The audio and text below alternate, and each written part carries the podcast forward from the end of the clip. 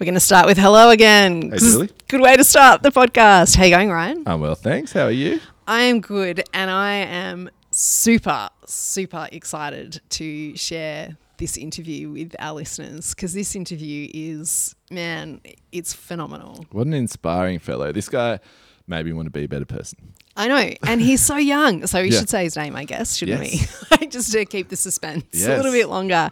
We have interviewed this incredible guy called Corey Tutt. And if you haven't heard of Corey, I suggest you go away right now, pause, and look up Corey and look up Deadly Science in particular, which is this um, not prof- not for profit organization that Corey set up a few years ago.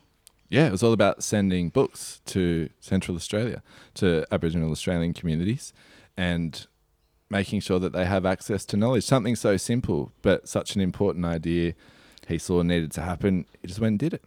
And it's the way he tells the story, I think, that just it's so powerful. Like from the get go, when we ask our opening question, tell us, uh, you know, a defining moment in your life. And he launches into this story. I'm not going to spoil it, but honestly, like we didn't know where to go from that answer. I think we kind of both just sat there and went, oh my goodness, how do we, how do we keep, I don't know, how do we keep talking? And how's this person just continued on with his life and his purpose. And I feel that like maybe that is the central thing, right? He's just gone, well, I have such a clear purpose and vision. I know I'm not here for a long time, so I'm here to make the best, to do the best that I can. And Yeah.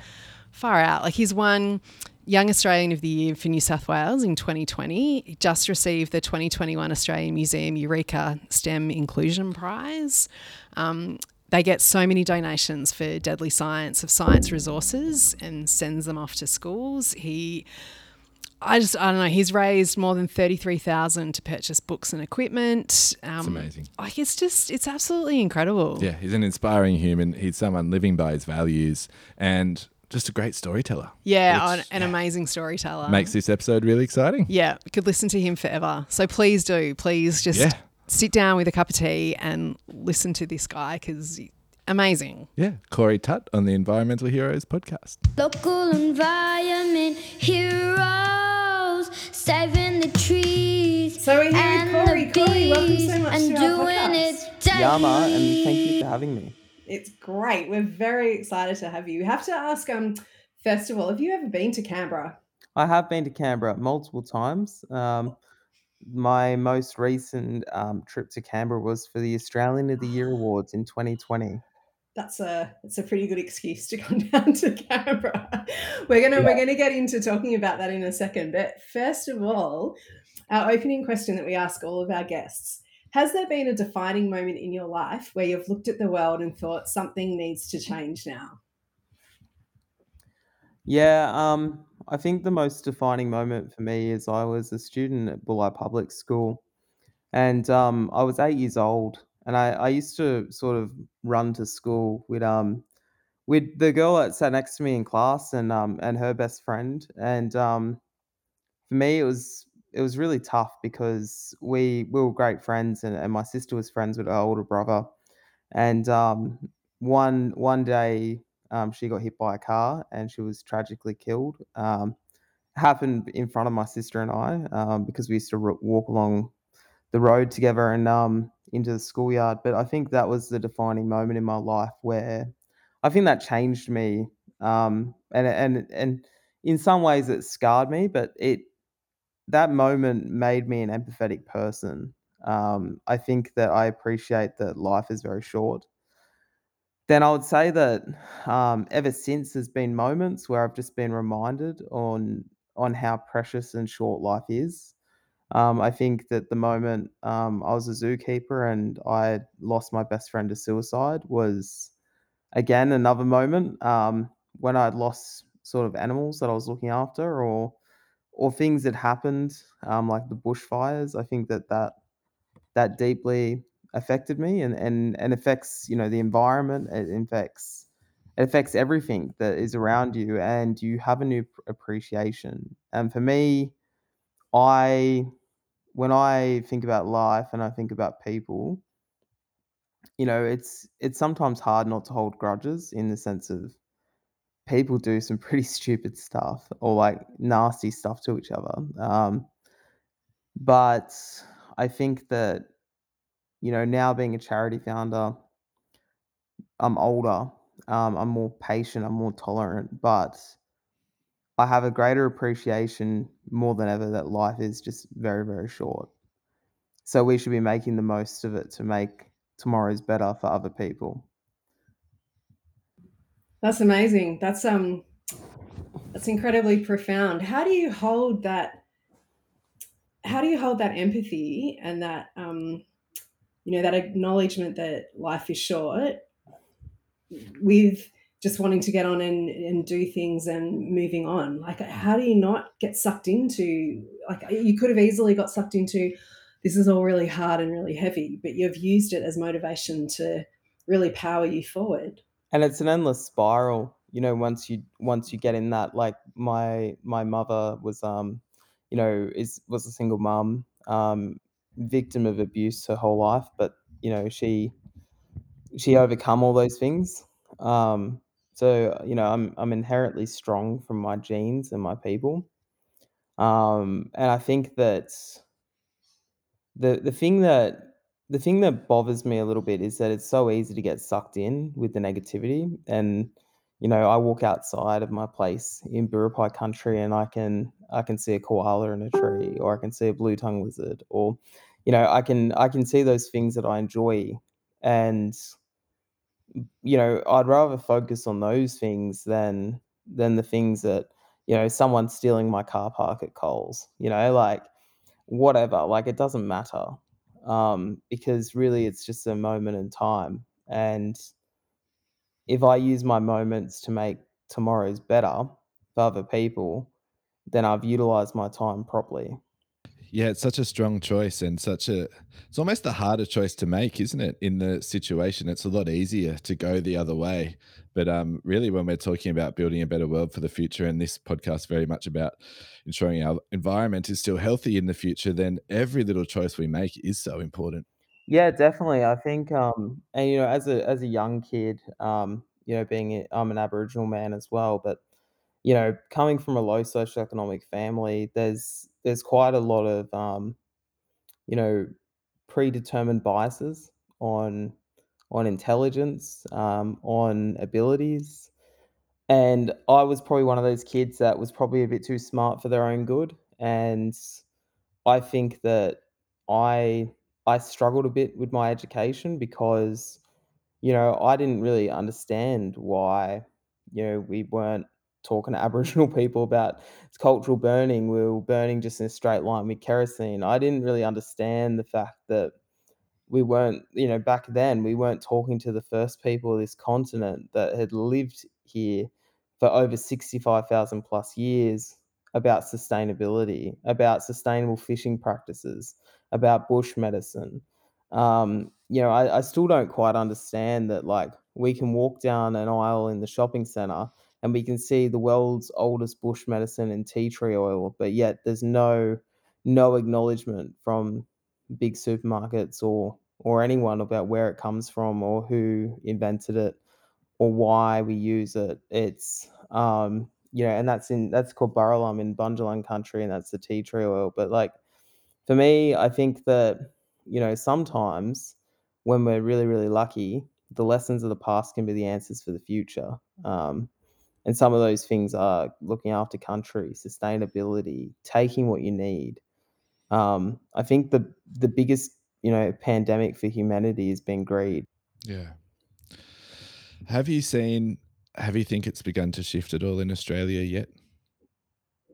Uh, I think so. I think there's more acknowledgement of First Peoples and and more acknowledgement of our science, and and because that's happening, we're having some difficult conversations, and though and sometimes change starts with the things you don't want to hear, you know. And I think that in Australia, we're starting to have some honest conversations about what's been happening to my people and our people for, you know, hundreds of years, and we're starting to say, well, you know what, that's not okay. It's not okay to define someone's life based on their race, sexuality, or gender. That's not all right let's base it on their merits. Let's base it on what they do in the community. And I think that that's really important. Yeah, definitely. Um, what what got you interested in science? Like, is there a moment where you went, you know what, science is what I is, is really my jam? Well, I I was always interested in science. I was always interested in the the weird and wonderful animals that I used to find in my backyard and and out and about as well, and in the schoolyard, and you know wherever I spent my time. Like most of my afternoons were spent um, around the front garden in the back garden or on the farm, picking up lizards and and snakes and and and bugs and mice and you name it.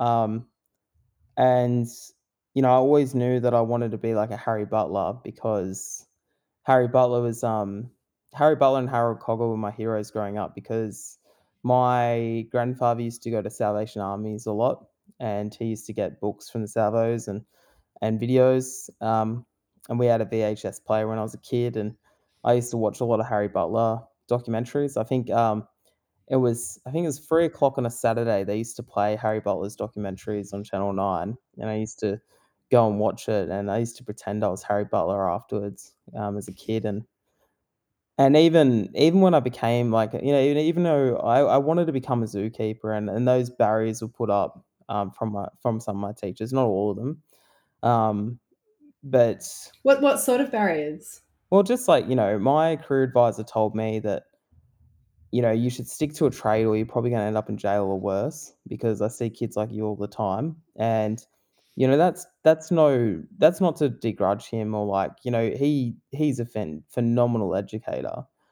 And I think that though those words were said to me to be, to be cruel, but also to inspire me to do more with my life. Um, so I don't, I don't hold any like ill feeling towards that career advisor but that's part of my story because I was so determined to become a zookeeper. I left school at 16 and went 3,885 kilometers from my home to a place called Boyup Brook to achieve my dream. So I've always been pretty determined. Um, you know, if I really want to do something, if I really want to put my mind to it, I'll do it. Um, and it's it's part of you know not like I've always had a desire to you know I don't have children yet, but I've always had a desire to be be a father that I never had or own a house because my family didn't own a house until when I was older. Um, you know, to to grow up and my children have a safe bed to sleep in. Because the first part of my life I was sleeping on a mattress with my sister. So, you know, I I never wanted that life for my future. So I was always driven. Um, and I I could never it wasn't that I was stubborn, but I could never take um, if I knew I was capable of something, I wouldn't take a backward step.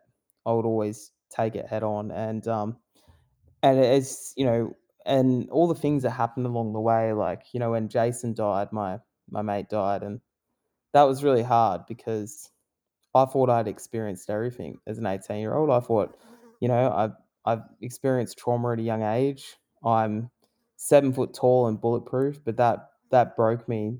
Um, you know, and it and it, I really struggled with it. And it's um, you know, I ended up doing alpaca shearing for a bit. Um, went around Australia and New Zealand shearing alpacas, and and you know, the first time I sheared an alpaca, right on my cheekbone, like as I'm pointing to you, but I don't know if this will be in video, but um, it'll be in audio, so you can on my left side of my face um, the like I got headbutted by an alpaca, the first one, and it was masculine and named Pikachu, which is a pretty um, scary sort of alpaca name. But um, it broke my cheekbone, um, can, like shattered my cheekbone, and um, I remember, you know, that was the moment where I was pretty broken, and it was like, well, I've got a choice. I can keep shearing, or I can you know, fold it all in and and give up. And I chose to keep shearing. And you know, I I showed how tough I was multiple times when I was shearing because I was, and that's that's how I learned I was a resilient person because I didn't think I was resilient at all. Um, you know, I had a dorper run into my shin bone and cra- crack my shin bone when I was shearing. Um, you know, I got injured multiple times and I kept working and I worked really, really hard. And that was probably a lack of self perseverance. But um, I guess that the shearing was my sort of healing to to get back to a, a semi-normal and and by semi-normal I was never the same after that. It was another life-changing moment that made me who I am. Do, do you still like alpacas? Oh, I love alpacas. When I see them, I always look at their tag because I know I know where they come from when I see their tag and and I never liked alpacas when I started shearing them, but I actually appreciate them with the, like as an animal and there's something gentle about them. You know, I know people sort of look at them when they spit, but if you see a, a herd of alpacas on a hill or on a farm, they're just at peace. You know, they're either sitting down or they're eating or you know, they there's not much drama going on unless it's shearing time. That's when it's probably they're in a they're getting a bit annoyed. But you know, I I still drive past today, and even you know, ten years after, like it's probably oh, it's not ten years, about nine years after I I stopped sharing full time. My, you know, I, I still drive past my fiance, or if I see an alpaca, or people still tagging me in alpaca things on social media um, because it was such a big part of my life.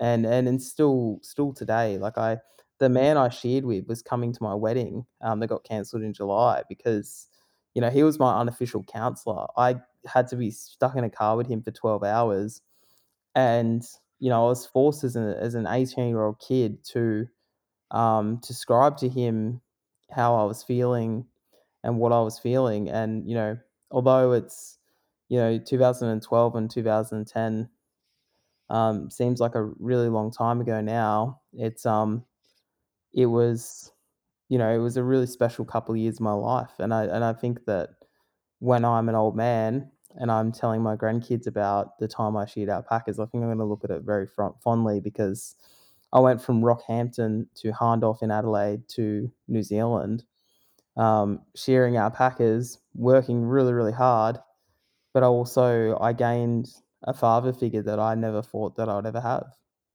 Um, you're the CEO of Deadly Science. Can you tell us a little bit about the organization Deadly Science and your journey with the organization? Well, you're not going to die, um, but um, deadly is is a cool connotation um, describing something as awesome or cool in in Aboriginal world, in the mob world. Um, so that's what deadly science stands for. Is like it's like cool science, right? But how I founded Deadly Science was ano another interesting story, is I, um, I went and worked after I gave up shearing, I went and worked for the RSPCA, and I worked as an animal attendant, and again, I'm pretty I'm a pretty determined individual when, like, I I remember there was a girl that I quite liked at the RSPCA, and she used to work there, and, um, I was on a contract, so I was like I applied for the job and and it was like a contractor, so I had think it's like 3 months to to prove to the RSPCA that they could keep me on, so I was just determined to be the best animal attendant I could be, so I could I ended up getting a contract, but I left a couple of months after, um, because it kind of, you know, one of the things was you don't date people you work with or like you you know, once you do that, it's pretty awkward if it ends badly or, you know, if things don't uh, work out the way you planned, and, um, I went to a place in Ingleside, which was called the Animal Welfare League, which is our kind of rival. So I worked there, and um, I think that I was always doing a form of deadly science. So when when mob used to come into both shelters, you know, I was always showing them around the dogs. I was always like showing them, teaching them things, and same as when I was at the zoo. But then I ended up I decided that I wanted to do more with my life again. So it was one of these moments where I was like, I wasn't quite content with being an animal attendant or being a dog rehabilitator or a manager or whatever. I was just like, you know, I really wanted to go away and and try something different. So I started studying and I did the animal technology course at TAFE, which was um for, to become an animal technician. And then I started learning about genetics and I started learning about science and research and I worked in that job for a while, but then I started at the University of Sydney as an animal technician, and I just had this desire to, you know, connect with some of my people, my Gamilaroi people, and and and kids in Redfern and Waterloo where I was working because I'd see I'd see them when I was catching the bus to to work, and I would be like, know, all these kids have so much potential, um, even more so than what I probably had, and you know, I just started yarning with them, and I I sort of went to a like a program that was running um, from the AIM mentoring program, which was like a careers day. And I would go to the careers day, and there was just no science. There was no science for these kids at all. Um, and I figured that if I could be the person that I probably needed when I was a kid, when I was that age and being told that I should stick to a trade, then I think it would be a good way to spend my time rather than going out and partying or, you know, doing all that stuff. So I started volunteering and I started yarning with these kids and AIM kind of moved on from that program. So I still kept going to the same spot and the kids kept turning up because we would talk about space stations, we'd talk about, you know, microorganisms. I would pull out my iPad and I'd show them photos of the research that the researchers were doing in the the animal labs and and like, you know, the cool genetics and stuff like that that you know is being done because you know, I, I just we just yarned about science. So it was like our own unofficial Dr. Karl podcast every Friday. And then one of the kids said to me, well, how come, you know, if you're telling me I can do science and you did that or that all, how did you get into it? And I wish that I was given books when I was a kid because if I had books when I was a kid, I would know as much as you do. Uh, and I was like, well, that's a that's a great idea. And I think all great ideas start with, you know, a light bulb moment such as that. And um, I did what most weird people do, and I started googling remote schools and started the googling the communities where these kids come from, and and I found, you know, one school that just had, like, as little as 15 books in its whole school, and I you know that you're, um you know you've gone a bit crazy when you drop a 1,000 bucks at Dymocks. Take 1,000 bucks out of your savings when you're earning 60K a year and you drop a 1,000 bucks over the counter, and I started packing these books and sending these books, but, you know, and that's how Deadly Science was born, um, but then And were af they were they a particular genre, like science books that you were buying science books, anything anything that had knowledge, um, you know, and then I and Indigenous books as well, because it was important that we told the stories of our people. And, um, you know, when when I started Deadly Science, it had its own I guess, you know, it had its own sort of complications that came with that because I was working as an animal technician. I was working extra hours, um, more hours than what I was taking off to go and talk to these kids at 1 p.m. on a Friday. Um, and I wasn't getting paid any extra for it, but it was like work started not going so great for me um, because I was putting all this energy into posting these books. Um, and I end up taking up a second job so I could afford to go to Dymocks on a Thursday night to buy all these books. Um, I even put a bin, a book bin inside the physics building at Sydney Uni, and and then you know I got invited um, by the university to to basically go and speak at this Healing Our Spirit um, festival for Aboriginal people from around the world. Um, and I just thought I was going as an attendee. Like I just I didn't think that, you know, that the the speaker wouldn't turn up and then they just say to me, "Hey, can you go up and talk about deadly science?" So I ended up and it was like the first time I'd done sort of any public speaking apart from being a zookeeper, and I spoke in front of 400 people from around the world about the importance of science and deadly science. And and from that moment, it was kind of weird for me because I the manager I had at at the uni was being quite nasty to me in the sense of like I got invited to speak at this Healing Our Spirit festival and it was I was making a few mistakes at work because I was just overtired and I was working two jobs and you know I'd I'd miss X and mouse here and there um, and I'd you know I'd, I'd just stuff up and it wasn't reg like it wasn't totally regular but it was you know regular enough that you know, and and at the time, my partner had broken up with me as well because I was, you know, I was struggling a little bit as well, and I was very honest about it. I said to my manager I was struggling, but somehow I got more responsibility. Is that, you know, um, and she actually taught me a lot about what it is to be a good people manager. Um, so I don't don't hate her or anything, but you know, it was said to me that you know, going to Healing Our Spirit was a reward, um, for your, you know, reward. But I'm like, no, it was it was because I'm an Indigenous person and my employer said I could go to that event, um, which was um it was really hard to take and there was a few comments here and there about my heritage and and what I was doing outside of work and I decided that you know I'd rather be unemployed doing deadly science than working for someone that doesn't appreciate what I'm doing outside of work. Um, How, how so long ago was this? oh, this is like uh, three years ago now, Yep. and um, I ended up resigning and I started working at the Matilda Centre, which the Matilda Matilda Centre was like a research hub um, at the University of Sydney, and it was it was just incredibly deadly. I loved it.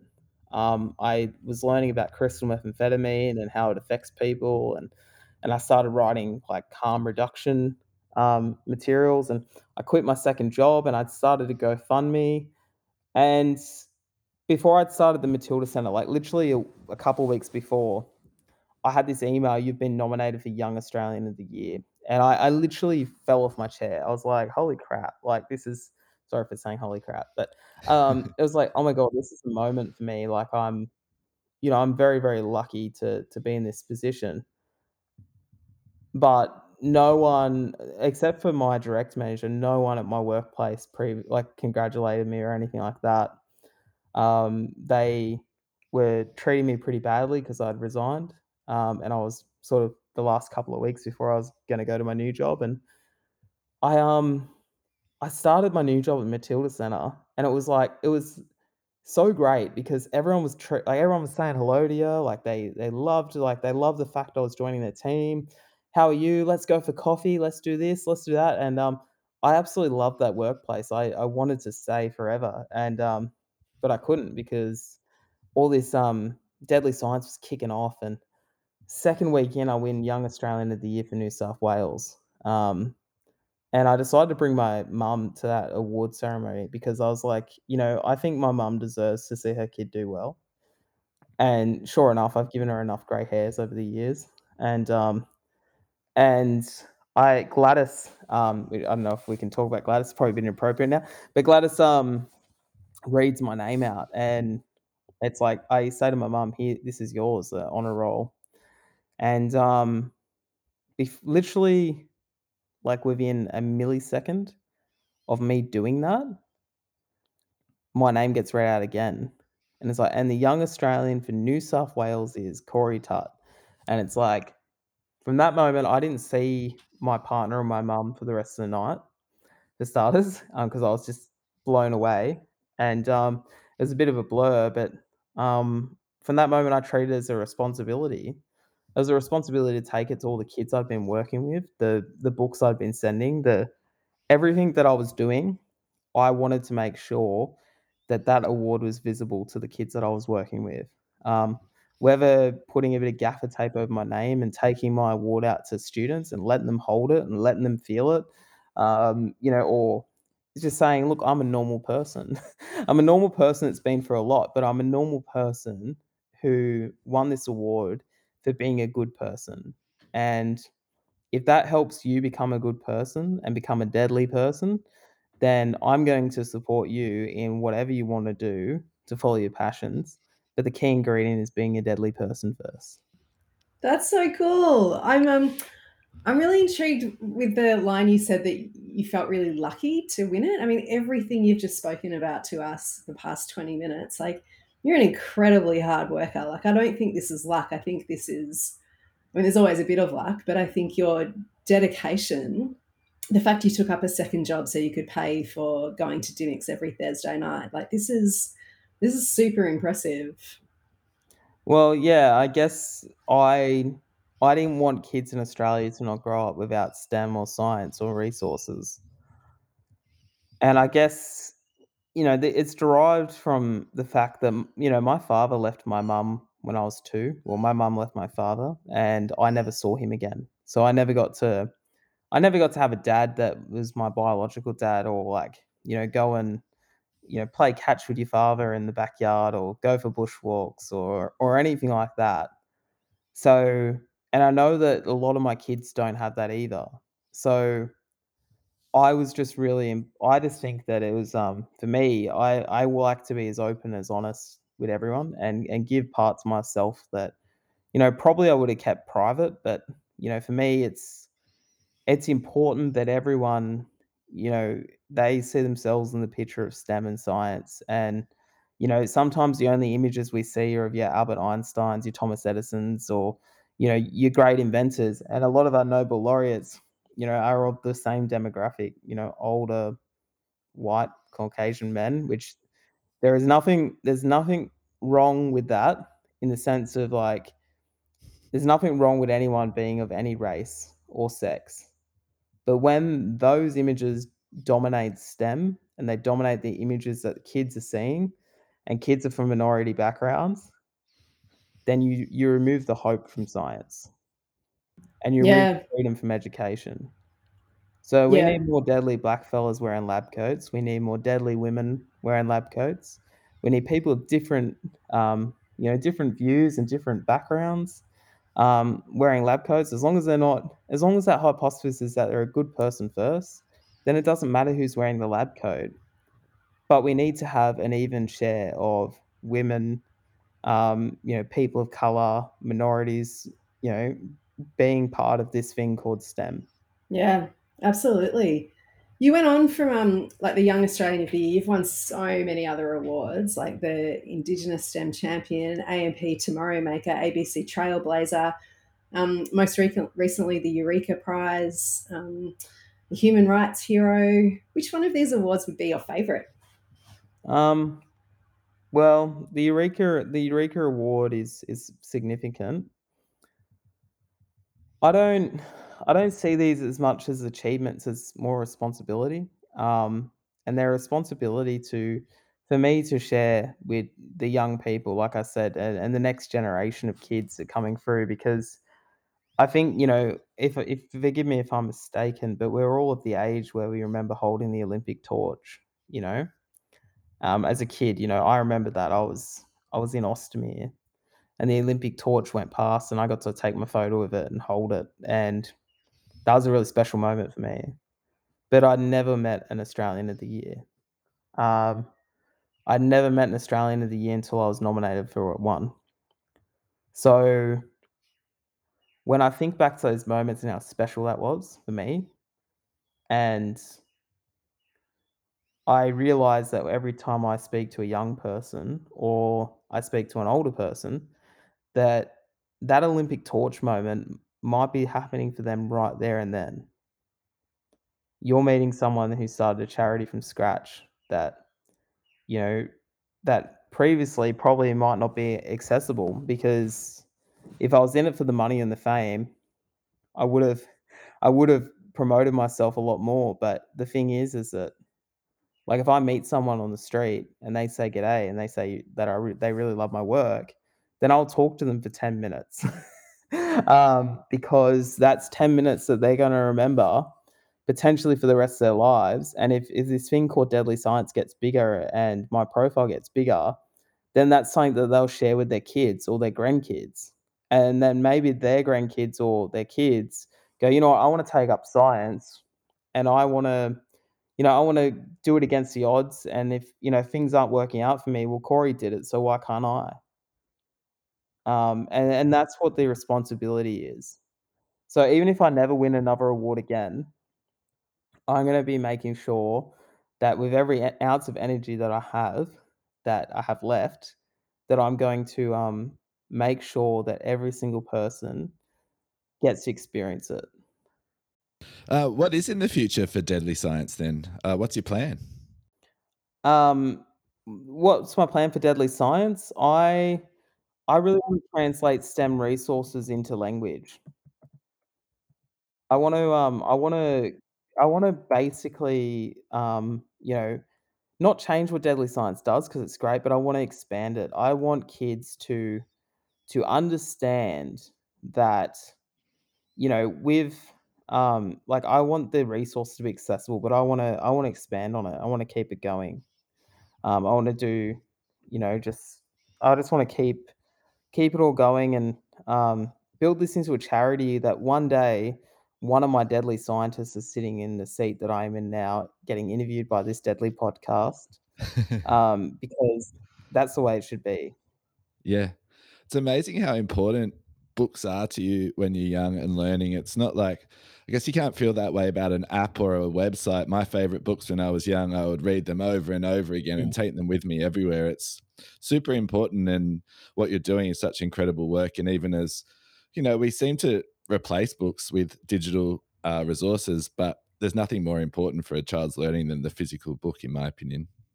Yeah, for sure. And you know, books change lives, and education education changes lives. Um, and you know, and it changed my life. So there's no excuse that it can't change someone else's. Yeah. Um, and just before we get into our hero questions, I just wanted to ask you about your most recent book, The First Scientists Deadly Inventions and Innovations from Australia's First Peoples. Why did you want to write this book? Because I was I've sent over 20,000 resources off to remote schools and I really wanted to create something that kids everywhere, non-indigenous, indigenous could could see themselves in the book and see whose land that they're on, you know? I think that that's really um, important. Uh, and I wanted to, you know, I wanted to create a First Nations science book because yes, there is literature out there that does it. Um, and like it's important and I just think it's it's so it's so important for kids to be able to see themselves in the picture. You mentioned you did mention early. You mentioned earlier on um, that when you were buying books for kids, you were looking for Indigenous books to send, and I, and I was thinking then, I wondered if you know, imagine if you'd had your book available a couple of years ago, like it definitely would have been one of the package, right? Yes and no. It's actually it'd be quite unethical of me to buy my book through Deadly Sciences Fund. So Well, true, I, true. um, Apart from that, the concept, the concept of the book. yeah, the concept of the book, like I wish that the concept of the book did exist, and I, and I hope that you know my book inspires more people to write books like that, um, and do it properly. Engage community elders. Um, you know, don't like not to. This book's not to profit off. It's a book to give to the next generation. So even if it sold one copy, I would have been stoked because if it inspires a deadly kid to go and take up science and or a non-indigenous kid to go and ask an elder a question you know about their culture and where they're from you know then that is a book that is that has served its purpose. So mm. what's what's the if you had one book that is that goes out to every school that you want to include in every pack, what's that one book for you that is really important to hand out to everyone? it's a really good question because i think there's so many books um but you know one one book in particular is um you know is thomas mayor's books because I really think it's important we learn about the history of, of Australia and where we come from, and and we ask the questions because kids are the best scientists. So any book that I put in that's going to get kids asking questions and asking why, how, what, um, I think that's that's served its purpose as a book, and I think that that's what we need to do because you know whether it's a reptile book or it's a it's a Thomas Mayor book or it's a you know i- i- it's a book by Carly Noon or or whoever as long as it's getting kids asking questions and reflecting, then I think it's I think it's a book that deserves to go on the box. Mm. Yeah, awesome. Exhausting for a parent to have that constant why question handed to them. I've got a 10 year old who's always saying, Why? And what about this? And what about this? And I don't know the answer. So then we spend hours going and finding the answer, which is part of the joy, right? Part of the joy, and it's something we lose as adults. I mean, you know, you got to remember, information's never been cheaper. Um, when we were kids, it was you go to a library, you find that you identify the book in with the um, you know, with it with its alphabet, and you find it probably hastily t- like tucked into the corner of the library um, with no help on where to find it um, and you pull it out and then you you borrow it and then you you go to the page and you find the information that way. But now um, thanks to these little things in our hands phones um, information's never been cheaper which means that the incorrect information has never been more accessible than it is at this point in time so for me, books are still important. They're still important for kids. Books have critique, they have critical thinking that goes into what makes the book. So a book over a blog post any day of the week um, is more accurate because it's been critiqued and edited. Yeah, and like you say, there's endless information out there, but really you still need to know how to ask the right questions, right? Yeah, exactly. And I think that that's why we shouldn't be so quick to phase out a library. Yeah. Um, and there's a joy and a wonder of a library as well. It's generally a quiet place. Generally has a groovy seat or a cushion where you can sit down and read a book. Um, for me, there was there was always a PlayStation 2 in the corner of my local library, and I loved it because I would go there and I'd spend a bit of time there as a teenager, and um, you had a maximum of half an hour, and it used to cost like five bucks to play it for half an hour, which is a rip off. But um, I think that this stuff is just really important, and you know, we we had Halloween last night, and I'm not a big fan of Halloween, but God, it was nice to see everyone together and having a good time. Julie, it's about time I think that we gave Corey our hero question. Well, okay, I'm I'm super pumped for the first question because, as I say to some, not all, maybe some, quite a lot of our guests, like I want you to be this first, uh, the first question. So the first question, congratulations, you've just been elected president of the world. Yay! Um, what's the one change you try to implement first? I want to make a Donald Trump joke, but I don't think it's appropriate. It's you do whatever Um, you'd like. no, I think the one change that I would make um, to the world currently, and it's it's 2020 30, I believe, so there's flying cars all around us, um, is I would I would limit the amount of space travel that we're doing um, till we fix up what's happening on Earth, and and by fix up what's happening at Earth, making sure people are kind to each other online, they're not being predators, um, ensuring that that people can enjoy life and national parks and and animals and and make sure that we look after this planet so we have things to enjoy. Um, you know, I don't want to be here in 50 years' time and it's too hot to leave my house. I think that, you know, we should be working on those things to to make it, you know, better for tomorrow. And um, that's kind of the things I'd work on. And I would limit this. I'd limit the amount of satellites we're sending into the sky. One, because I want to preserve the cultural stories of astronomy. Um, if we have too many satellites in the sky, they will interfere with how we see the stars. And I think if we look at the stars and we wonder, it gives us a bit of hope because it's something we do not understand. But if there's too many satellites up there, then we lose the hope and wonder of the sky. Mm, that's beautiful. And it, it doesn't matter if you want to down, yeah, if you don't want to, if you want to download Finding Nemo faster, i- in like and download it in like 1.2 seconds instead of five seconds, and that's what your goal is, then you need to have some reassessments of what you would like to do with your life because there's a whole world out there full of nature and beauty that we are just neglecting just to download something faster. yeah, yeah. Um, talk to us more about 2030, Corey. You mentioned flying cars. What else do you see around you in uh, 2030? I think I um I'd like to see in 20 2032 me stepping down as CEO of Deadly Science one of my kids picking up, you know, from that. Maybe it happens sooner than that. Um, maybe I've written a few more books. Um, maybe I'm a father myself. You know, I think that I would like to end educational poverty in Australia. I want to see children in Australia having the same resources um, as everyone else, and you know, and if we can do that, we can look back on history and say this was a black mark that we had kids in Australia growing up with with not equal education and and resources, and we can say, okay, we've learned from it. Um, that's where I would like to be. Yeah, awesome. Um, who are your environmental heroes? That's a very very good question. Um, my first environmental hero is Maddie Diamond, um, who is the Young Australian of the Year for ACT. A very good friend of mine. Love Maddie; she's the best.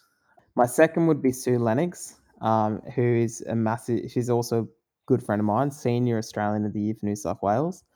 Um, Sue's just amazing. She's just got such a love for the environment around her, and and I think she's deadly.